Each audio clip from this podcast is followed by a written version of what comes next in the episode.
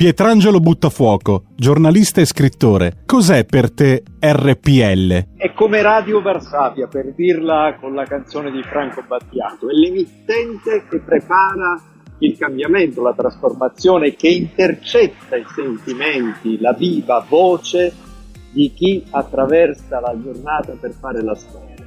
Dunque, è qualcosa che resta tra le cose che passano, è quella voce inaspettata, a volte anche un ruggito, altre volte un canto, di certo è qualcosa che sorprende. Nell'ascolto e così in quel che fa immaginare. Fatti sentire per sostenere la tua radio e partecipare in prima persona ai tuoi programmi preferiti. Abbonati a RPL è facile, economico e democratico. Vai sul sito radiorpl.it, clicca Sostienici e poi abbonati.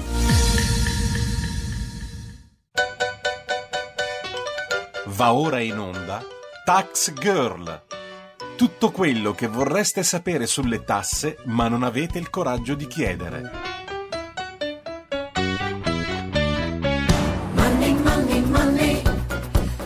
Buongiorno e buon sabato mattina, io sono Giorgia Pacione di Bello e questo è Tax Girl, l'appuntamento settimanale di RPL con il fisco. Beh, allora, oggi è l'ultima puntata dell'anno prima delle feste, insomma poi ci rivedremo nell'anno nuovo con sempre tantissime succose notizie lato fiscale ed economico perché come sapete il fisco non ci abbandona mai. Ma eh, procediamo insomma con ordine. La prima cosa che voglio ricordare, come faccio in ogni puntata, è che è ancora aperta la campagna di abbonamento, quindi fatevi sentire perché vi ricordo che questa è una radio libera che dà spazio a tutte ehm, diciamo, le opinioni e potete anche partecipare in prima persona. Ehm, per abbonarvi basta che andate sul sito radiorpl.it, dopodiché trovate appunto Sostienici e poi abbonati, abbonati e lì insomma potete fare, eh, potete abbonarvi secondo quanto desiderate. Bene, allora, seconda cosa, come tutti i sabati procediamo con un piccolo riassunto della settimana. Quindi che cosa è successo questa settimana? Beh, eh, come avrete sicuramente sentito dai giornali, di tutto e di più. Infatti la manovra è ancora un, ca- un tema caldo, eh, il governo spera di chiudere prima di Natale, ma continua a slittare, insomma, eh, la presentazione di, di, alcuni emendamenti e soprattutto il, il lavoro in aula. Ieri ci sono stati dei passi avanti, ma insomma si arriverà eh, di corsa e sul rush finale verso l'approvazione di questa legge di bilancio. Di cosa si discute? Beh, si discute insomma dei soliti temi, ovvero del super bonus, delle cartelle fiscali eh, e anche delle bollette. Eh, sulle bollette il governo Draghi vi ricordo che ha reperito quasi 4 miliardi, ma per la maggioranza e soprattutto anche l'opposizione eh, sono pochi, cioè eh, si chiede comunque un intervento eh, maggiore e per dare insomma maggior supporto alle famiglie italiane, eh, soprattutto all'inizio del 2022. Per il momento non si parla ancora di interventi strutturali, ma ehm, se la situazione eh, dei rincari dovesse peggiorare e proseguire oltre comunque il primo trimestre del 2022, ehm, mi viene da dire 2021, eh, però per il 2022, allora il governo potrebbe effettivamente sì pensare a degli interventi eh, strutturali. Ma parlando di bollette, eh, e più anche in generale di energia, lunedì è stata riaperta eh, a distanza di due settimane, non so se avete sentito questa notizia, la centrale Enel del, ehm, della Spezia a carbone. Questa era stata chiusa, essendo appunto a carbone, eh, in nome della transizione verde e voi vi chiederete, vabbè ma scusami, l'hanno chiusa e poi la riaprono? Sì, perché secondo Terna eh, era necessario riaprire questa centrale per garantire la continuità del servizio della sicurezza del sistema elettrico nazionale. Mm, questa mossa, tra l'altro, è stata fatta ed è frutto di un andamento internazionale del mercato energetico e più in generale delle materie prime che sta mettendo, come tutti noi sappiamo, in seria difficoltà l'Unione Europea e non solo, ma ha anche l'obiettivo di cercare di evitare che l'Italia um, si ritrovi in una situazione estrema che porti verso il cosiddetto blackout. Non so se vi ricordate le parole di uh, Giorgetti che uh, non aveva appunto uh, escluso anche questa possibilità, ma soprattutto diciamo che tutta l'Europa Europa treme fa- teme il fatto che ehm, si possa verificare un blackout che poi si estenda a, macchia, a macchia d'olio in tutti i paesi dell'Unione Europea. Ehm, vi ricordo infatti le parole di Giorgetti, un blackout non è da escludere rispetto all'attuale assetto della, dell'approvvigionamento energetico e queste parole sono da monito perché ovviamente si ricollegano poi al, alle tasche degli italiani, nel senso che tutti noi sappiamo che stiamo continuamente subendo aumenti delle bollette del gas e dell'energia ormai da diversi mesi e ci saranno un ulteriore aumento all'inizio del 2022 e infatti nella manovra è presente una misura ad hoc eh, una norma che punta a mitigare gli aumenti per il primo trimestre dell'anno. Insomma, il governo ha dunque deciso di confermare l'azzeramento degli oneri generali di sistema applicando alle utenze elettriche domestiche a quelle non domestiche a bassa tensione con potenza fino al 16,5 eh, kW. Quindi stop oneri generali di sistema per il primo eh, trimestre e questo per quanto riguarda le bollette dell'elettricità.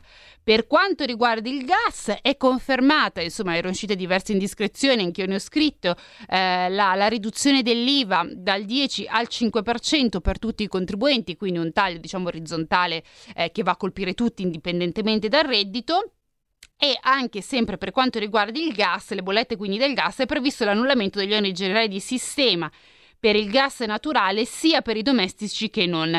Vi ricordo la differenza tra domestici e non sono fondamentalmente aziende e, ehm, e privati, no? A questo inoltre si aggiunge anche l'ipotesi di rateizzazione.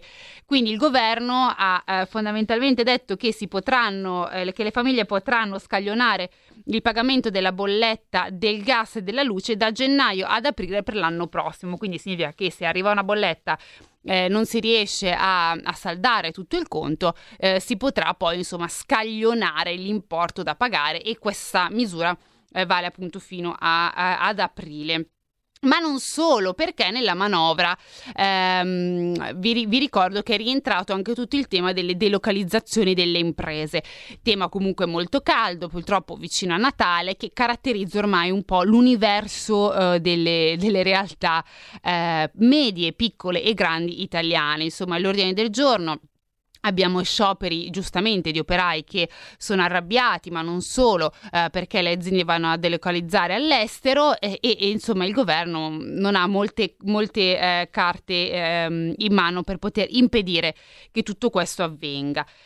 E allora che cosa hanno fatto? Dentro, dentro, all'interno della legge di bilancio è finita appunto anche questa norma contro le delocalizzazioni. Mm, e come mai voi dite, ma perché finisce dentro la, la legge di bilancio? Beh, le parole di Orlando sono state a mio parere abbastanza illuminanti, perché Orlando ha detto l'abbiamo dovuto inserire dentro appunto la legge di bilancio perché potrebbe essere l'ultimo slot utile per intervenire normativamente, dopo il quadro può diventare incerto. Il riferimento è ovviamente all'elezione del Presidente della Repubblica. È stato giusto intervenire e questo l'ha detto praticamente il Ministro del Lavoro eh, Orlando. Eh, ma vi vado a dire che cosa contiene la bozza del decreto, eh, del decreto scusate, dell'emendamento antidelocalizzazioni. Prevede dunque sanzioni pari al doppio del contributo di licenziamento se l'azienda non presenta il piano di, le- di delocalizzazioni e se nel piano mancano gli elementi previsti come la gestione di eventuali esuberi.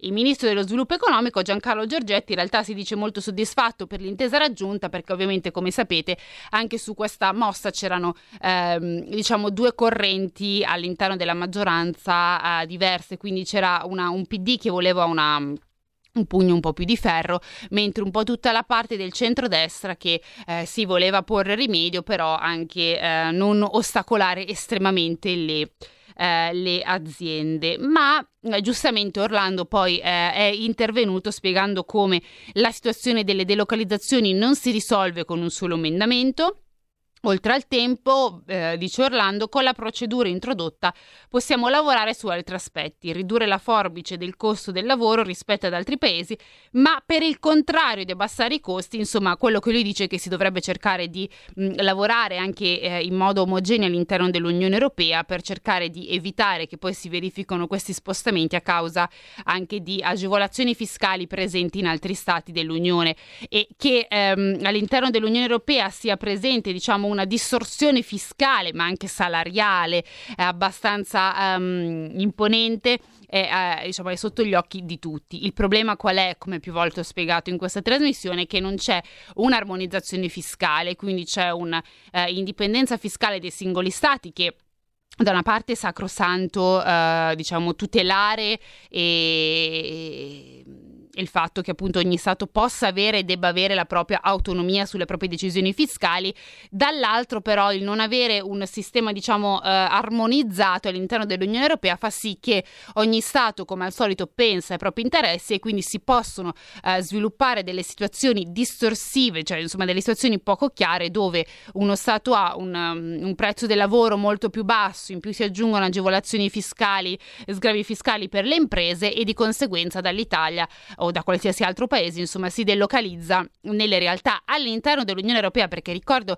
si delocalizza quasi sempre all'interno dell'Unione Europea, la maggior parte perché si vuole anche rimanere all'interno del mercato unico dell'UE. Poi certo c'è chi anche dice vado in Cina o altro, però tendenzialmente ci si sposta anche molto all'interno stesso del, appunto dei Paesi membri. E quindi giustamente Orlando dice, beh, ci vorrebbe comunque anche un lavoro, eh, insomma, sedersi a un tavolo eh, all'interno de- della, del Parlamento europeo e eh, insomma fare un piano per cercare di, eh, insomma, di, di, di mettere un po' un freno a questa situazione.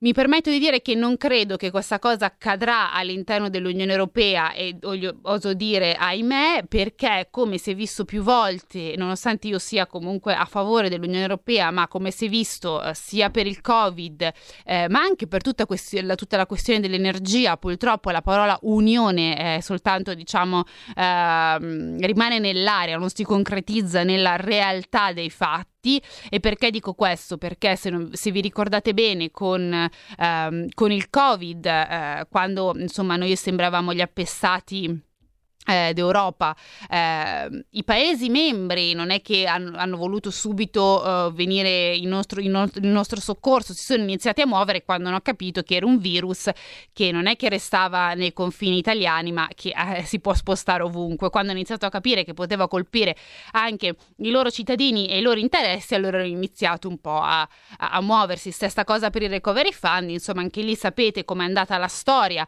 ehm, che ci è voluto molto lavoro.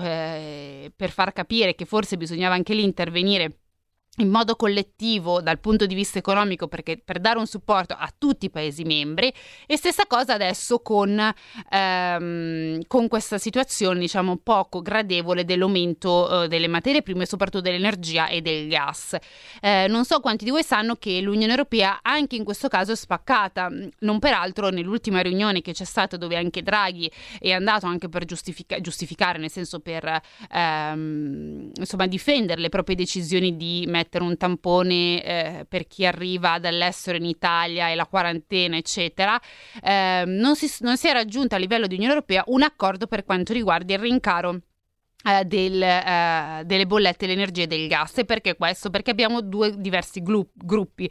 La parte di Italia, Francia e Spagna, mi pare che sia anche la Francia in mezzo, uh, e, e, Grecia, che sono paesi che hanno una dipendenza molto forte, ma soprattutto che hanno molto più puntato sulle energie rinnovabili. Vorrebbero che all'interno dell'Unione Europea si cercasse di calmierare in qualche modo il prezzo soprattutto dell'energia e del gas. E dall'altra parte invece abbiamo la Germania, per esempio, tutto un altro gruppo di paesi come quelli nordici. Vi ricordo che la Germania ha diverse centrali a carbone e non ha intenzione di spegnerle. Io adesso non, non vi vorrei dire una data scorretta, ma mi pare che ehm, sia il 2035 o il 2038, comunque quindi non proprio dietro l'angolo, ehm, l'arco temporale che loro si danno per continuare a sfruttare le centrali insomma a carbone per poi iniziare la discesa.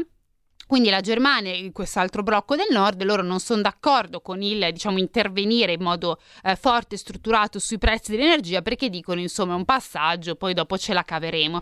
La differenza è che noi eh, come Italia eh, abbiamo una forte dipendenza sia dal gas che mm, insomma richiediamo molto dall'estero, un paese a cui lo richiediamo molto casualmente la Russia e sappiamo tutte le tensioni geopolitiche eh, che ci sono con la Russia, eh, che, mm, dovute tra l'UE, eh, USA causa eh, insomma di tutta questa questione qui e, e, ehm, e, questo ci rende molto più fragili e molto meno pronti rispetto ad altri paesi per il rifornimento anche interno. Non abbiamo comunque anche delle... Eh, siamo più fragili rispetto per esempio alla Francia. Lo so che questo argomento delle centrali nucleari è molto delicato, però la Francia per esempio avendo diverse centrali nucleari, può provvedere al proprio approvvigionamento interno in modo un po' più, fra virgolette, passatemi il termine, sereno eh, rispetto eh, a noi, perché noi non, non puntiamo appunto, noi punt- stiamo puntando molto sulle rinnovabili. Il problema è che, come molto spesso scritto e sottolineato, sicuramente va bene puntare sulle rinnovabili, ma bisogna anche lavorare per sprigionare totalmente il loro potenziale al 100%, perché se no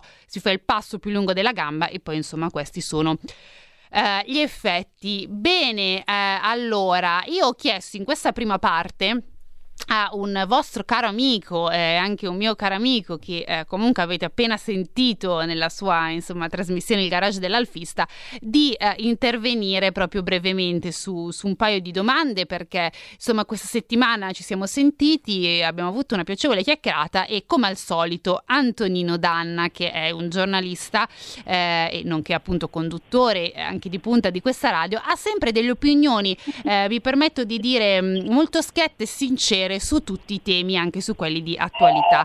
Quindi io mi sono permessa di rapirlo per, questi, per questo quarto d'ora finale di Rush, prima di Natale, per eh, condividere insomma uh, con lui e con voi anche mm, un po' di pensieri prenatalizi. Ciao Antonino!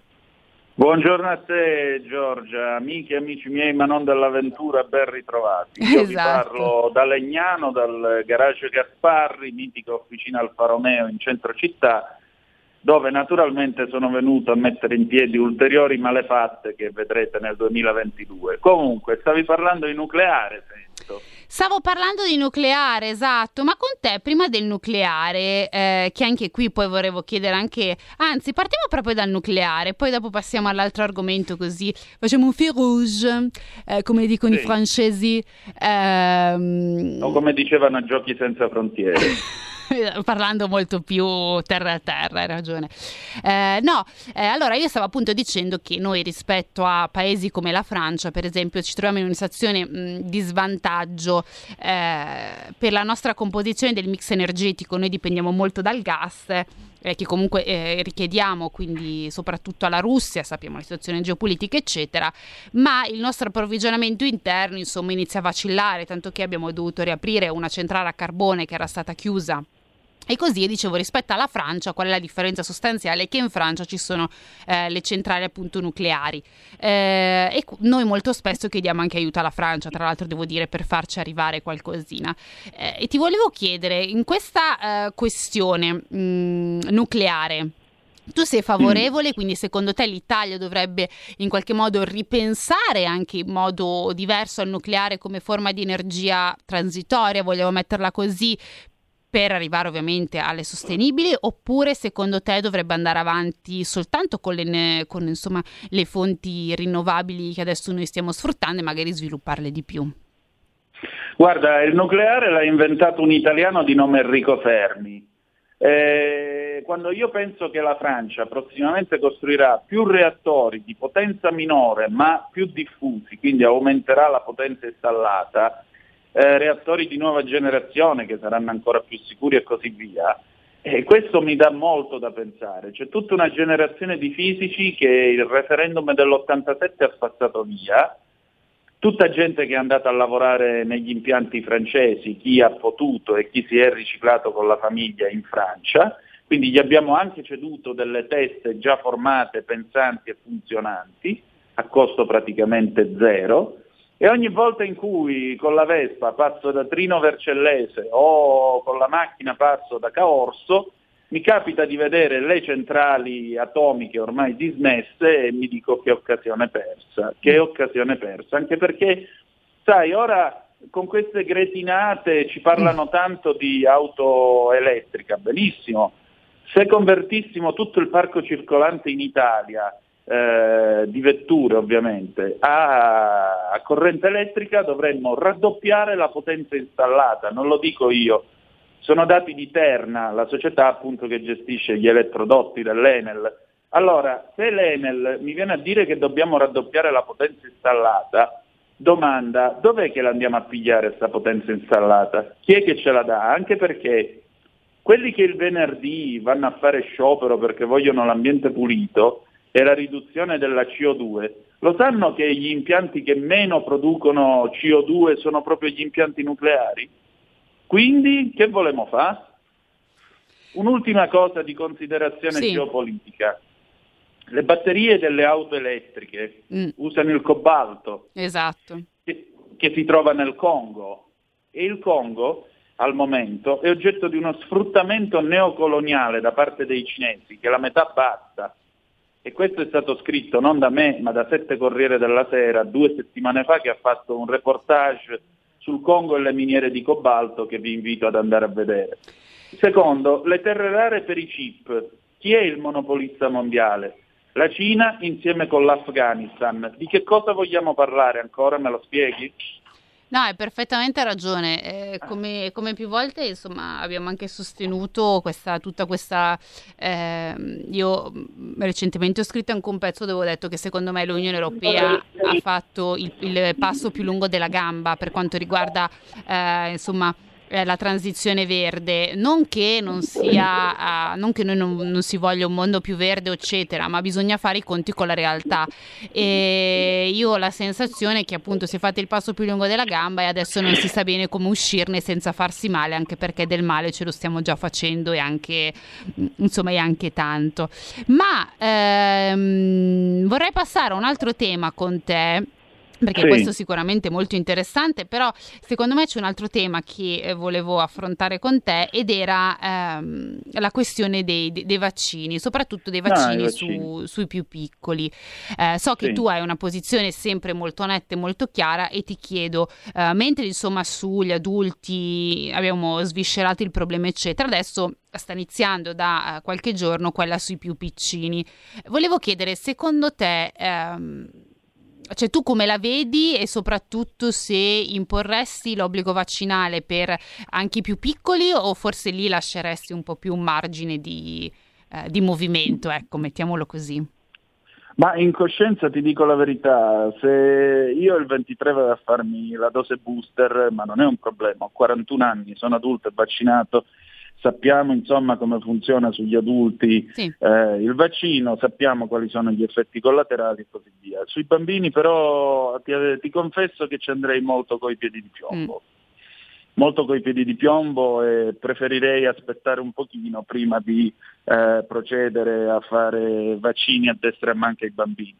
Certo. L'obbligo vaccinale. Eh, l'obbligo vaccinale è una questione che naturalmente deve essere affrontata e presa con coraggio dal governo, perché quando si governa bisogna avere anche il coraggio di azioni impopolari. Eh, se questo governo crede di essere sufficientemente coraggioso, predispone tutto un eventuale sistema di risarcimenti, dopodiché passa a imporre l'obbligo vaccinale, se vuole puntare solo sull'obbligo vaccinale. Io continuo a pensare che il vaccino sia prevenzione, ma ci sia anche la cura. Una di queste cure che abbiamo raccontato più volte, il plasma iperimmune, che è stato sviluppato dal dottor De Don e la sua magnifica equip a Mantova e ovviamente al San Matteo di Pavia. Questa era una cura che dava dei risultati promettenti, Crisanti sull'argomento si è espresso, non è una cura che funziona, diciamo così, sic et simpliciter, però intanto c'era solo che l'abbiamo abbandonata, l'abbiamo messa da parte. Ci sono i monoclonali, perché naturalmente non sempre il vaccino funziona con tutti, però qui ormai è diventato dogma vaccinare tutti quanti, questa è l'unica, l'unica arma che questo governo vuole, vuole utilizzare. E secondo me quando si va in guerra invece si usano tutte le armi possibili e disponibili contro un nemico mortale. Tutto eh, qui. Certo. Sì, beh, eh, tra l'altro ieri è uscita la notizia che forse mh, a inizio anno dovrebbe uscire la, la, pillolina magica di Pfizer contro il Covid, quindi forse abbiamo anche, insomma, forse un'arma in più, se poi l'AIFA ovviamente lo approva, perché sappiamo anche della lentezza alle volte dell'AIFA nell'approvare determinati farmaci.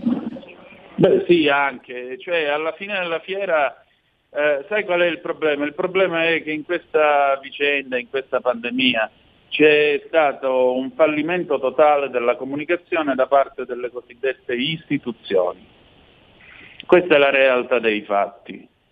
Non c'è, una, non c'è, stata una voce sola che abbia parlato per lo Stato, Vero. non c'è stata una voce sola che abbia parlato per la scienza, c'è stata una balcanizzazione delle opinioni per cui una volta ti annunciano e ti dicono no ma eh, fai questa dose, ti passa, non, eh, non t'ammali, non succede niente, siamo tutti più protetti.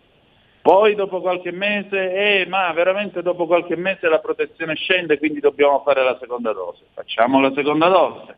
Poi ora il booster, cioè sì, troppe, c'è stato... troppi passi in avanti, esatto. troppi, troppe marce indietro. Sì, Alla sì, fine la gente si confonde. È vero, si è vero. e ti dice vabbè vai a quel paese non mi fido più. E eh no, beh certo, comunque il problema della comunicazione sia a livello diciamo medico eh, che anche istituzionale ha avuto un peso purtroppo negativo e questo poi ha anche influenzato su molte persone hanno che... sbagliato tutto. Sì, poi anche qui molte persone che hanno paura di vaccinarsi eccetera, certo sono stati alcuni, eh, molti anche bombardati da informazioni insomma scorrette sì. da una parte e l'altra e questo ha poi ha avuto ovviamente i suoi effetti come tutto. Beh allora eh, noi siamo arrivati alla fine di questo primo blocco, io ringrazio ancora tantissimo Antonino eh, di aver, averci regalato il, il, suo tempo insomma questa mattina, quindi grazie ancora Antonino e ti lascio andare grazie a fare a i tuoi loschi affari alfisti. Sì, e qua stiamo preparando una grande resurrezione, forse la più grande dai tempi di Lazzaro e Richard Nixon. ecco, cui... allora nel 2022 ne scopriremo di più, siamo adesso poi lanciato il, il sassolino, quindi adesso siamo tutti più curiosi. Noi invece ci vediamo nella seconda parte per affrontare altri temi con un altro ospite. A dopo. E buon Natale.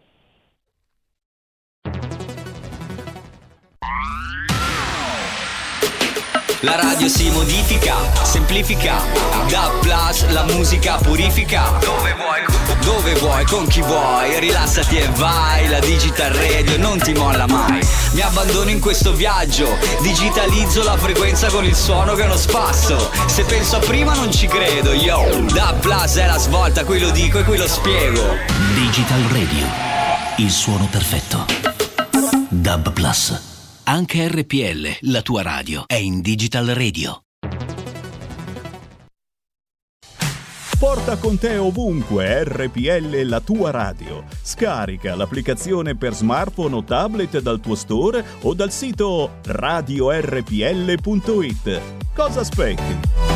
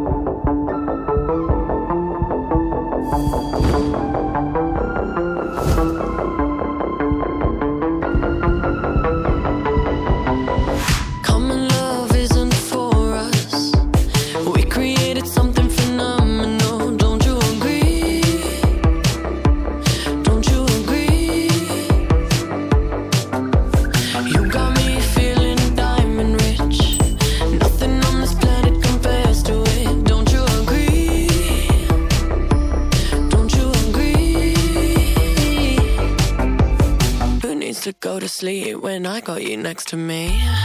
All night.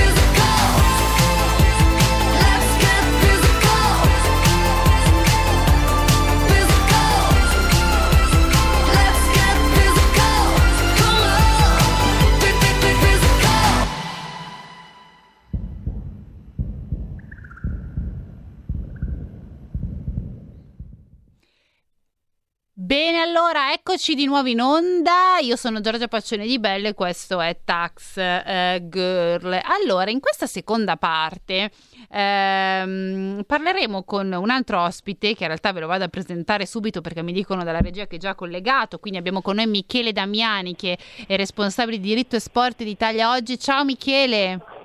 Ciao Giorgia, buongiorno a tutti. Allora, io Michele, oggi eh, con te abbiamo sempre affrontato qui temi insomma più legati al mondo dello sport e poi insomma le, li torneremo ad affrontare, torneremo ad affrontare anche questo tema, ma vorrei partire con la notizia non la notizia della settimana che mi sembra un po' eccessivo, però insomma, una notizia che ha fatto un po' sorridere tutti, ovvero la classifica dell'Economist, perché l'Economist ci definisce il paese dell'anno, no? E il pezzo si conclude con un'affermazione che a me ha fatto un attimo alzare non uno, ma tutte e due le sopracciglia, eh, perché dice che l'Italia è sicuramente l'Italia del 2021, il dicembre 2021 è sicuramente migliore rispetto a quella del 2020. Ma tu sei veramente convinto di questa cosa? Così. Ma mh, mm, guarda Giorgia, mi vengono da dire un paio di cose perché ci sono state un po' di polemiche in questi giorni. No? Innanzitutto mh, mm, la lista dei paesi eh. che sono stati nominati paesi dell'anno, non so se avete avuto modo di vederla perché ci sta Uruguay, Tunisia, Myanmar, Colombia, Francia, Armenia, Uzbekistan e Malawi. Quindi, eh, siamo in buona compagnia. togliendo la Francia, che non c'è niente di male in realtà per gli altri paesi, eh, mi sembra più che sia dato un premio a un paese che era in una situazione di grande difficoltà e che riusciva a far vedere un po' che stava emergendo da questa situazione. Ecco, quindi da questo punto di vista, più che considerarci il miglior paese al mondo come una potenza mondiale, potremmo considerarci un paese che era in grande difficoltà e che quest'anno magari è meno in difficoltà. Poi l'altra polemica che si è fatta in settimana è che la proprietà dell'Economist eh, è appunto della famiglia Agnelli, mm. che insomma c'è una grande vulgata, è della famiglia Agnelli, partecipata dalla famiglia Agnelli, c'è un po' la vulgata del fatto che insomma i potenti d'Italia sono più a favore di questo governo che di altro. Un'ultima cosa, sempre sul lato polemico, poi parliamo delle cose positive ovviamente. Eh. Ehm, adesso vado a memoria, ma non credo di sbagliarmi, l'Economist era quello che aveva fatto la copertina su Berlusconi sì? Outfit.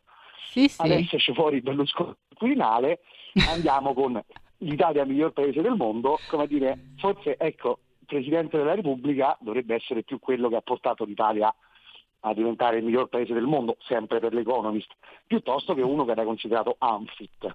Quindi diciamo che può essere più un segnale politico, un segnale editoriale, sicuramente Draghi è una persona molto rispettata, sicuramente l'Italia sta avendo due elementi molto positivi. Uno è molto più avanti nella campagna vaccinale rispetto ad altri paesi. Un altro è che comunque la crescita si sta stabilizzando. Ricordo sempre in conclusione di questa mia pippa che L'anno scorso siamo quelli che siamo calati di più, quindi sì, è normale è che poi mm. siamo quelli che magari cresciamo di più, ecco, dobbiamo recuperare un gap più basso. Perciò, oh, che dire Giorgia, sicuramente insomma, l'Italia adesso ha una visibilità internazionale, un rispetto internazionale elevato. Che prima non aveva, certo. Eh. Perché hai messo al potere, mettiamola così, o comunque a Palazzo Chigi una persona che è molto molto stimata a livello internazionale, è una delle forze degli italiani più stimate a livello internazionale. Quindi questo sicuramente si, si porta appresso eh, un giudizio anche sul Paese. Le difficoltà del Paese mh, sono sotto gli occhi di tutti, noi abbiamo fatto una puntata un mesetto fa più o meno sul DL Frodi, eh, quindi burocrazia, giustizia, controlli preventivi, ruolo dell'Agenzia delle Entrate, per dirne solo quattro, sono problemi che non si risolveranno con la copertina dell'Economist, sicuramente. No, esatto, assolutamente. Infatti a me veniva da sorridere mm, il fatto che l'Economist dicesse ah, l'Italia del dicembre 2020 è migliore rispetto a quella del mm, cioè il 2021 è migliore rispetto a quello del 2020, ho detto, boh, non so eh, se hanno dei corrispondenti dall'Italia, l'Economist, però nel senso eh, anche qui i problemi, certo, se, se, paragonati all'Uruguay o alla Cambogia magari siamo messi meglio, eh. però da dire, beh, ci piace vincere anche un po' facile. Come, abbiamo anche i nostri amici francesi, però nella classifica, diciamolo... E tutto. Okay. Altro tema, tra l'altro, della settimana, perché questa settimana è una settimana calda e pregna di, eh, di, di, eventi, non so, prima di Natale sono concentrati tutti, è lo sciopero. Lo sciopero che tra l'altro è generale, che ha causato non pochi disagi anche ai mezzi, devo dire, tra treni, metro, ehm, tram, insomma, anche qui è stato abbastanza eh, sentito, almeno a Milano, ma credo un po', insomma, dappertutto. Eh, allora, loro, i sindacati, tra l'altro due su tre, hanno scioperato questo sciopero perché dicevano che la manovra non va bene, soprattutto dal punto di vista fiscale. Eh, vabbè, sappiamo tutti che insomma dal punto di vista fiscale il governo Draghi gli ha messo di fronte la, la, la, l'accordo che aveva raggiunto con la maggioranza, ha detto guarda se ti sta bene questo, se no tanti cari saluti e baci e abbracci. E anche dal punto di vista delle pensioni ha fatto un po' così Draghi, non so, ha detto abbiamo deciso quota 102, non vi va bene, ah vabbè dai fa niente, discutiamo poi più avanti peraltro. Eh, quindi si sono giustamente un po' incaponiti, arrabbiati, mi viene a dire anche, insomma, anche in modo giustificato, e hanno fatto questo sciopero. Um, volevo chiederti però, eh, secondo te se hanno fatto bene e soprattutto appunto che visione hai? Cioè secondo te se hanno fatto bene e soprattutto se riusciranno a ottenere qualcosa? Parto dalla fine, riusciranno a ottenere qualcosa? Sono abbastanza sicuro che non riusciranno a ottenere ciò che vogliono, in particolare sulle pensioni, ma direi che mh, a questa risposta anche per rispondere alla prima domanda. Hanno fatto bene, ora il giudizio proprio specifico sullo sciopero mi viene un po' difficile da fare, nel senso le motivazioni sono delle motivazioni un po' generiche che però mm. ogni sindacato quando c'è una legge di bilancio prova a fare perché prova a portare dalla certo. sua parte. Eh, sicuramente abbiamo un governo, io sono un grande estimatore di Draghi, un grande, un estimatore di Draghi e non sono sicuramente una persona che dice che mh, mm, il Premier non è eletto perché sappiamo di essere una Repubblica parlamentare però è pure vero che noi abbiamo trovato uh, due governi nuovi, tre, tre, governi in questa legislatura, di cui due completamente messi dal Parlamento e adesso abbiamo un governo che, uh, avrei seguito anche dei lavori della legge di bilancio, ha concesso pochissimo tempo alle commissioni e al Parlamento, anzi sì. praticamente zero, zero per esatto. analizzare i contenuti, ha portato al maxi emendamento e adesso è il 18 oggi mi pare, no? Sì, il 18 sì. e, um, e hanno dieci giorni per fare due letture cioè, insomma, Cam- Senato e Camera, che poi alla fine sarà solo Senato e la Camera sarà più un passaggio di rito, ma...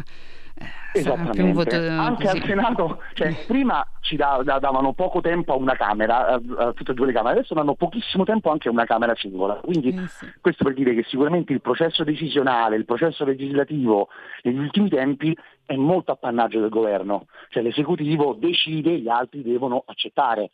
Ovviamente un sindacato un'impostazione del genere non può accettarla, quindi da questo punto di vista la protesta può essere anche giustificata. Per quanto riguarda le motivazioni, almeno per fortuna per una volta non c'è stata eh, fra le motivazioni la fame nel mondo, la fine della guerra, cose del genere, ma tutti temi legati proprio manovra. alla manovra, esatto, o comunque a grandi temi italiani, tipo ridurre le disuguaglianze nel mezzogiorno, risorse per la sanità. Sì, temi che comunque su cui magari ci si può anche trovare o concordare o non essere d'accordo, però temi comunque tangibili, ecco, diciamo, temi che colpiscono anche fette della, eh, della popolazione italiana e che sappiamo che sono veramente poi dei problemi che possono più o meno toccare, ma che ci sono. Eh, se mi dicono che c'è un ascoltatore, eh, ascoltiamolo velocemente, che poi dopo riprendiamo la nostra eh, chiacchierata. Buongiorno. Sì, buongiorno. Eh, no, io, io, sto alle Canarie, quindi un altro paese, un altro continente. Mm, non capisco come fa l'economista a dire che l'Italia c'è una ripresa quando vedi negozi, leggi, negozi che chiudono a nastro, aziende che chiudono a nastro, disoccupati che aumentano, gente che vive con un sussidio o chiamalo di cittadinanza chiamalo come vuoi, e questi dicono che siamo in grande ripresa. Vabbè. Poi seconda cosa, eh, mi ricollego peccato che non c'è più Antonino Danna, che lui è un esperto di motori. Dal, 38 al, dal 1938 al 1951 costruivano un trattore in Italia si costruiva un trattore e si chiamava Landini Testa Calda. Allora, questo trattore, beh, adesso questa è una cazzata, eh. questo trattore... Siamo sotto era, Natale tutto concesso. sì, questo trattore era in apertura del corteo de, dei sindacati che manifestavano. Che fine ha fatto il trattore? Ce l'ha fatta? dal 51 ce l'ha fatta il Landini testa calda perché guarda che il nome il nome il nome nome eh? Landini testa calda perfetto è proprio un nome azzeccatissimo nel 1938 ti saluto, ciao. Grazie, ciao e buone feste. Ma allora, eh, sì, beh, sicuramente eh, anche dalle Canarie ci dicono, ma l'Economist è imbriacato potentemente. Eh, in effetti sì, secondo me l'abbiamo pensato un po' tutti quando è uscita quella copertina, però eh, prendiamoci questa, questa, non so, questa medaglia di legno, non so, a me fa un ma po' sorridere. Sai, Giorgia, guarda, io vi dico due cose. Uno, innanzitutto, comunque se c'è un riconoscimento positivo possiamo esserne contenti, quindi quello sicuramente. L'altra cosa che dico è se uno guarda oggi l'Italia di quest'anno, guarda, vedendo i 3-4 parametri, quindi occupazione, PIL e vaccinazione, sì, ci sono migliorati. Un, dare un giudizio positivo. Poi vai a guardare i dati un po' nel dettaglio, cioè vedi che l'occupazione è quasi tutta a termine, vedi che l'anno scorso avevi perso 500.000 posti di lavoro, eh, certo. vedi che avevi perso l'8% del PIL e dici ok, guardiamo gli ultimi tre anni, sicuramente l'Italia non è il paese del, degli ultimi tre anni, ecco, sicuro. Quindi eh, capisco pure un po' le, i dubbi e, e, i sorrisi a questa, di, fronte a questa notizia. Ecco. Sì, beh, poi ecco, è sempre come hai detto tu, meglio essere nominati in senso positivo che negativo, eh? questo eh, sicuramente. Ehm, senti, ehm, volevo un attimo tornare da te perché, vabbè, appunto, eh, abbiamo chiuso il tema dello sciopero, tra l'altro lo sciopero che io mi permetto di dire ehm, che io ho apprezzato nel senso che almeno c'è stato, allora, per una volta devo dire che almeno i sindacati hanno un attimo alzato la voce, poi n- non condivido molto le, eh, i motivi che sono appunto questi due qua che, eh, che, sono stati detti, quindi dal punto di vista fiscale. Eh, tra l'altro ricordo che i sindacati che dicono che dal punto di vista fiscale volevano dare di più anche a detrazioni e deduzioni da 0 a 28 mila, che le detrazioni per chi ha 50 mila, ho detto di 50.000, le sono state completamente azzerate così aperta e chiusa parentesi. Quindi tutta redistribuzione, certo uno dice è ricco, è, cioè è ricco, comunque benestante, però mi permetto di dire che anche se uno è benestante può avere anche dei problemi di salute. Così, no, mi permetto di sottolineare questo piccolo dettaglietto perché poi dopo tutti bravi a dire, eh, quindi dicevo sicuramente dal punto di vista formale hanno fatto bene a fare lo sciopero, io sono stata contenta perché almeno c'è stata una forza che ha reagito eh, anche un po' di impatto contro questa maggioranza che ormai sembra contro questo governo che ormai sembra tipo non avere frontiere, non avere nemici se non alle volte si autosabotano dal loro interno, ma quindi almeno c'è stata diciamo, una presa di, di posizione. Poi concordo anch'io sul fatto che molto probabilmente non otterranno niente, ma anche se sul tavolo c'è da dire che mh, eh, c'è da discutere la legge Fornero, cioè c'è ancora questo tavolo aperto che non è ancora, non è ancora iniziato sulla discussione e la revisione della Fornero, per cui in realtà delle carte potrebbero anche giocarsele eh, i sindacati, mi permetto di dire. Sì, mm, secondo me diciamo che mh, il governo è, è, venuto un pochino incontro a quelle che erano le esigenze dell'ala più oltrazionistica dal punto di vista delle pensioni, no? quindi diciamo quelli proprio i, i, gli sceicchi delle pensioni, o sto usando parole a caso, però comunque diciamo quelli che puntavano molto a intervenire su anticipare o, o calmierare gli effetti della fine di quota sì. 100, perciò un pochino incontro è andato. Poi le richieste che venivano fatte soprattutto dai sindacati, che come sappiamo hanno un occhio molto attento ai pensionati, anche perché gli riempiono le iscrizioni, quindi ci sono proprio anche degli interessi di, di bandiera, ecco come dire, e, e ciò che volevano era qualcosa di ancora più importante che permettesse appunto di anticipare eh, ancora di più in alcuni casi l'entrata appunto alla fine del, del lavoro, la pensione. Ricordiamo sempre che in Italia abbiamo dei problemi molto grossi dal punto di vista della spesa pensionistica perché con i contributi che paghiamo noi oggi ci paghiamo le pensioni che vanno oggi eh, erogate, che vengono oggi erogate, lo Stato ogni anno deve intervenire mettendo dei soldi perché i contributi non bastano, abbiamo visto il calo demografico, quindi sempre meno figli, quindi sempre meno popolazione, perciò il problema si amplierà sempre per il futuro, eh beh, sì, Perciò... certo. Sì, diciamo che poi la sostenibilità del sistema pensionistico è molto è un sistema molto, molto difficile, molto precario che nei prossimi anni diventerà centrale, soprattutto appunto per garantire delle pensioni, digni- delle pensioni dignitose a quelli che attualmente oggi insomma lavorano. Eh, senti, cam- parliamo un po' un attimo di una cosa un po' più leggera, se così vogliamo dire divertente, ovvero eh, inverno. L'inverno a me ricorda molto la settimana bianca e fin qui uno dice, beh, se ti puoi andare a fare la settimana bianca, bella vita. Ma tu hai scritto che eh, un pezzo appunto su Italia Oggi dove ci sono delle nuove regole per lo sci. Ma che cosa cambia? Ci sarà una specie di rivoluzione in realtà, mm. una cosa che tra l'altro io sto oh, provando a chiedere un po' in giro, ma sembra ignorata dai più, nonostante entrerà in vigore dal primo gennaio. Eh. Ora, Partiamo da un piccolo presupposto, farò proprio un excursus eh, rapidissimo. Questa è l'applicazione della legge delega di riforma dello sport. La legge che volle in maniera molto forte Giorgetti, l'attuale mm, ministro dello sviluppo economico, ai tempi era eh, il capo di gabinetto con delega allo sport, che fece, mm, impostò una legge delega, fu approvata nell'agosto del 2019, per rivoluzionare il mondo dello sport. La legge toccava vari punti, tra cui anche quello degli sport invernali. Mm. Ora, mh, mm, ci sono stati vari problemi in fase di approvazione, la legge è stata suddivisa, ma sugli sport invernali siamo andati avanti e a marzo di quest'anno è stato pubblicato il decreto attuativo di questa legge delega, perciò abbiamo le regole che entreranno in vigore dal primo gennaio e come dicevo per gli sciatori cambierà la vita anche non poco, mm. perché vengono inserite una serie di norme per restringere una stretta sulla sicurezza sugli sci. Ah. Io mm, il pezzo che ho fatto su Italia Oggi ho parlato con l'avvocato che faceva parte della commissione che ha poi prodotto proprio il testo e mi ha spiegato un pochino la logica partendo da un presupposto che è quello per cui ogni anno in Italia, secondo l'Istituto Superiore di Sanità, ci sono 40.000 incidenti sulle piste sciistiche. Ah, Quindi lui dice interveniamo per cercare di garantire una maggior sicurezza. Mm per chi scia. E quindi cosa dovranno fare gli sciatori della settimana bianca? Ci sono tante tante novità, diciamo che le tre più di impatto sono sicuramente l'obbligo di un'assicurazione per chi scia. Quindi se chi vorrà fare una pista dovrà avere un'assicurazione come, come succede in macchina che lo copra da eventuali danni ah. o da eventuali incidenti che può, che può provocare. Il gestore dell'impianto avrà l'obbligo di offrire l'assicurazione al momento dell'acquisto dello ski pass, okay. lo sciatore potrà decidere però di farsi la sua assicurazione e non doverla comprare per forza dallo gestore. Però ecco, abbiamo già questa grande novità, chi dovrà sciare dovrà avere un'assicurazione.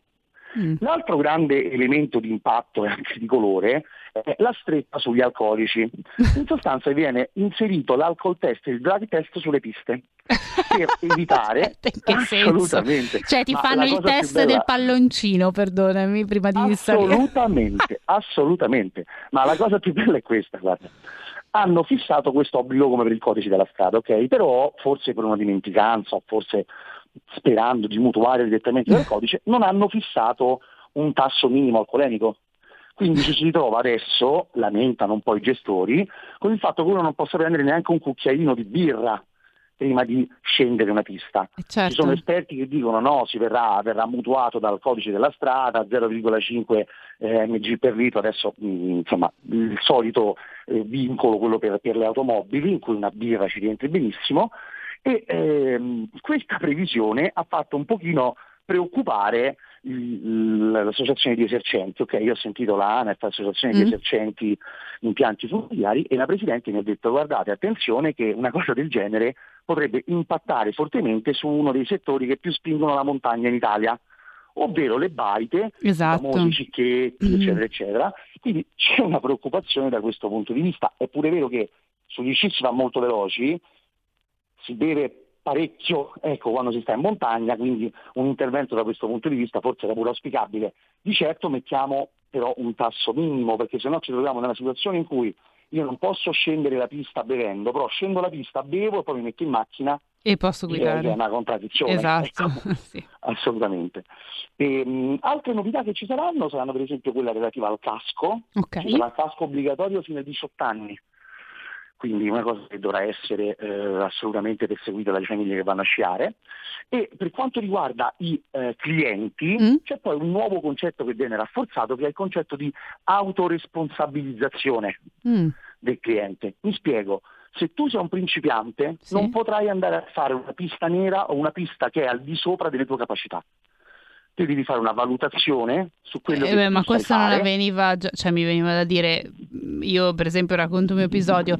Io da piccola ho sempre fatto lezioni di sci eh, dopo non sono andata per una roba come 7-10 anni. Quando ho ripreso l'undicesimo anno ovviamente ehm, per me anche fare una pista blu mi pare comunque una delle più semplici. Adesso non mi ricordo neanche i colori eh, era un po' difficile però nel senso quello mi viene da dire già prima uno si autoregolava cioè a me non mi era venuto venuto mai in mente di fare una pista nera dopo dieci anni che non andavo sugli sci? Assolutamente, adesso hai degli obblighi di legge, cioè se ti beccano che stai su una pista che non è al... al a spazzaneve sulla nera mi multano praticamente. Es- esattamente, ma non solo, il gestore dovrà dare tutte le informazioni affinché tu sia ehm, capace di capire che pista stai facendo.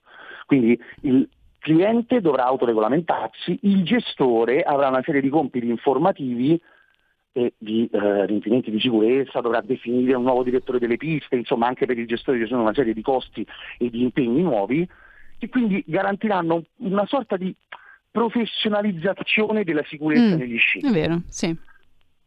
Beh, Quindi allora, di, eh, esatto, di... direi che comunque ci, siamo, ci sono anche importanti notizie nel settore dello sci, soprattutto direi meno male che ci hai avvisato perché insomma chi dei nostri ascoltatori dovesse pensare di andare in settimana bianca almeno sa, che è, è, sa cosa va incontro e cosa deve sottoscrivere, soprattutto questa polizza, quindi forse è il caso per chi ci sta ascoltando che pensa alla settimana bianca di capire quale polizza sia meglio per, per, le sue esigenze. Allora Michele, mm, noi siamo arrivati alla fine di questa puntata prenatalizia, io intanto ti ringrazio eh, di essere stati in nostra compagnia e di averci anche raccontato questa novità, direi anche abbastanza importante e soprattutto ti auguro buon Natale, quindi grazie ancora. Grazie mille a te Giorgia, auguri a te e auguri a tutti. Allora, io invece faccio gli auguri anche a voi, cari ascoltatori, che insomma cioè, mi avete ascoltato, supportato e sopportato in quest'anno. Eh, noi ci rivediamo il 15 eh, gennaio con appunto Tax Girl. Vi ricordo che se non sapete cosa eh, regalare insomma questo Natale, potete pensare di far trovare sotto l'albero, magari a chi già ci ascolta, un abbonamento per eh, RPL. Bene, allora ancora tanti, tanti, tanti auguri di buon Natale e buon anno e noi come ho detto ci rivediamo il 15 gennaio. Avete ascoltato Tax Girl. It's a rich man's world.